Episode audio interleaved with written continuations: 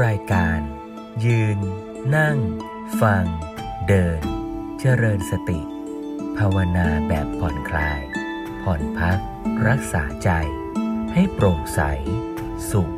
เบา ด้วยพลังแห่งฉันทะ และธรรมะสมาธิ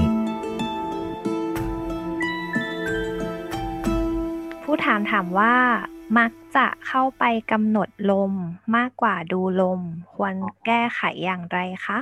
ก็ส่วนหนึ่งในการที่เราจะสังเกตดูลมหายใจเนี่ยก็คือเบื้องต้นเราก็ต้องทำตัวเราให้สบายๆก่อนแล้วก็สังเกตเพียงแค่ว่ารู้ลมกระทบเข้ากระทบออก เราก็เพียงแค่นี้เองคือเราคล้ายๆว่าดูเบาๆก่อนเริ่มต้นเราก็พยายามเบาๆในการที่จะสังเกตมัน พอสังเกตมันเบาๆเนี่ยเราก็จะเห็นลมเข้าลมออก เราไม่ต้องบังคับไปจัดแจงลมหายใจ เราใส่ความรู้สึกใส่ใจไปว่าแบบนี้เรากำลังหายใจเข้าอยู่กำลังหายใจออกอยู่ โดยการที่เราสังเกตลม เพราะถ้าเราไม่ไม่มีจุดสังเกตเนี่ยเหมือนลมพัดอยู่ตรงนี้อาจจะมามีผ้าคลุมอยู่มันก็ไม่รู้สึก มันก็ต้องมีลมที่สะพัดที่แขนมันก็รู้สึกได้ ดังนั้นมันต้องมีจุดที่โดนดังนั้นเราค่อยๆสังเกตไป คือเราไม่ต้องพยายามอยากให้ชัดอะไร เพียงค่อยๆดูไปพอเราใส่ใจจุดนี้บ่อยๆเดี๋ยวมันก็ สามารถรู้สึกได้เองทำสบายๆค่อยๆทำไปค่อยๆสังเกต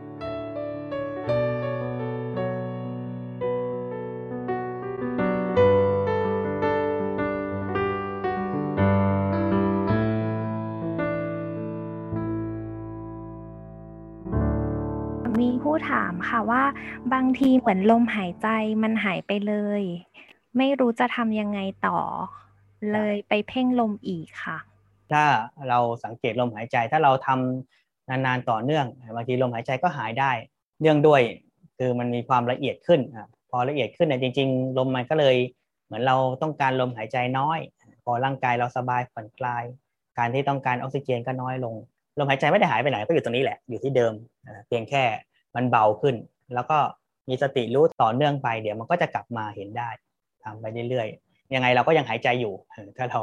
ไม่ไม่หายใจเราก็ไม่มีชีวิตละในปกติของชีวิตของมนุษย์ปกติ ถ้าเราทำแล้วมันเบาเนี่ยก็ถือว่าก็ก้าวหน้านี่แหละลมหายใจเราละเอียดขึ้นสบายขึ้นบางทีกำลังสติเรายังน้อยไปหน่อยกำลังสติเราฝึกต่อเนื่องเนี่ยมันสติมันมีกำลังพอมันก็จะสามารถรู้สึกได้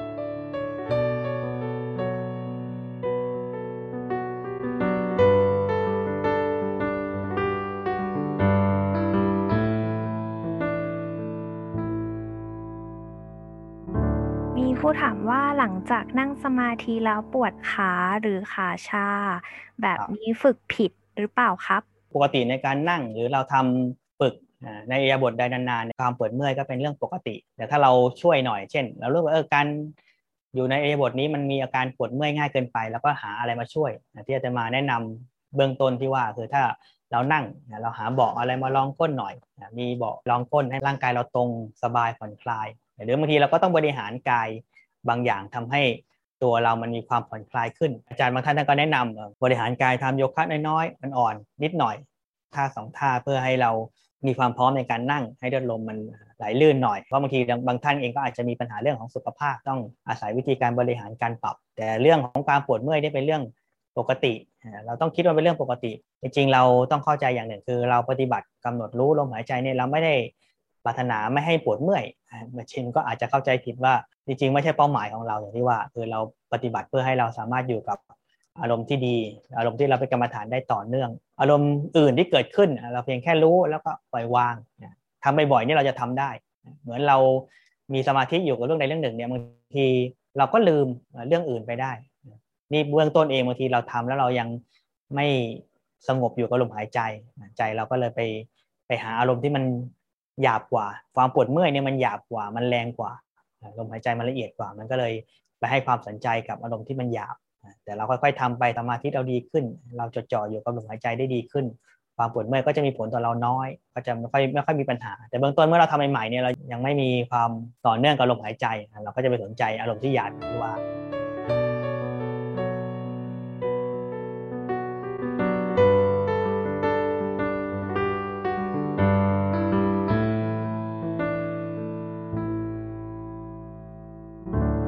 มีผู้ขอหลักการจากพระอาจารย์ค่ะ เรื่องการเดินจงกรม ว่าเริ่มฝึกต้องทำยังไงบ้างคะแม้เดินเราก็รู้ลมหายใจ อันนี้ขั้นคือถ้าเราต้องการจะฝึกก็จะไม่สนใจอารมณ์อื่น นอกจากลมหายใจ อย่างที่กล่าวไปเบื้องต้นคือ ถ้าเราฝึกเรื่องของสมถะภาวนา เราต้องการสมาธิ เราต้องอยู่กับอารมณ์ใดอารมณ์หนึ่ง เท่านั้น อยู่กับอารมณ์เดียวได้ต่อเนื่องนี่แหละ ใจเราจะมีกำลังแล้วก็เป็นสมาธิ ดังนั้นถ้าเราจะฝึกลมหายใจเราก็ต้องอยู่กับลมหายใจอย่างเดียว แม้เดินเราก็รู้ลมหายใจเข้าลมหายใจออกที่กระทบก็เดินไป แต่ก็ยังมีความรู้สึกตัวอยู่ที่ลมกระทบเข้ากระทบออก คือไม่ว่าเราทำอะไรก็ตามเราก็จะกลับมาที่ลมหายใจเราเป็นหลัก ดังนั้นจริง ๆ ในแง่ของการปฏิบัติถ้าจะเอาการฝึกอานาปานสติให้ได้ผลดีเนี่ยก็เลยต้องมีการสร้างสภาพแวดล้อมที่เอื้อ ถ้าเรายังเรียกว่าอยู่ในวิถีชีวิตปกตินี่ก็ยากหน่อยลำบาก เวลาจะฝึกให้ได้ดีเนี่ยบางทีก็ต้องเรียกว่าสร้างสภาพแวดล้อมอย่างพระเองนี่ก็วัดที่ ฝึกเรื่องของอานาปานสติจริงจังเนี่ยท่านก็ส่วนใหญ่ก็เป็นวัดป่าสภาพแวดล้อมเอื้อมากพระมีกิจวัตรที่ซ้ำเดิม แล้วก็อยู่กับตัวเองเป็นส่วนใหญ่อยู่ในที่สงัดที่สงบมันก็สามารถอยู่กับลมหายใจได้ อย่างที่กล่าวคือ ลมหายใจนี่เป็นของที่ละเอียด ยิ่งฝึกก็ยิ่งละเอียดขึ้น ถ้าเราไม่ได้สภาพแวดล้อมที่มันสงบเงียบ หรือไม่ได้มีพื้นที่ส่วนตัวที่เพียงพอเนี่ยการจะรู้ลมมันจะยากหน่อยเพราะมันเป็นเรื่องของอารมณ์ที่ละเอียด ถ้าเราสามารถจัดสรรได้นี่เราก็รู้ลมตลอดเลยทำอะไรก็รู้ลม ลมหายใจเราจะเรียกว่ากลายเป็นเครื่องที่สติรู้อยู่ตลอด เรื่องของการฝึกอานาก็จะก้าวหน้า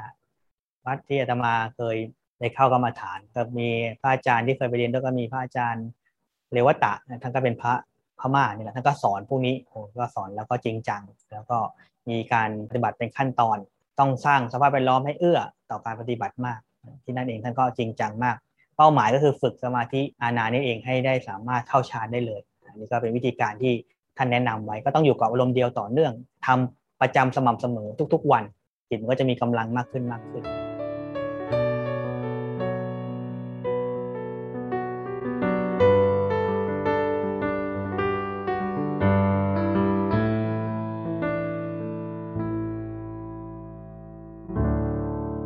มีผู้สอบถามมาค่ะว่า อยากได้เทคนิคที่จะออกจากความคิด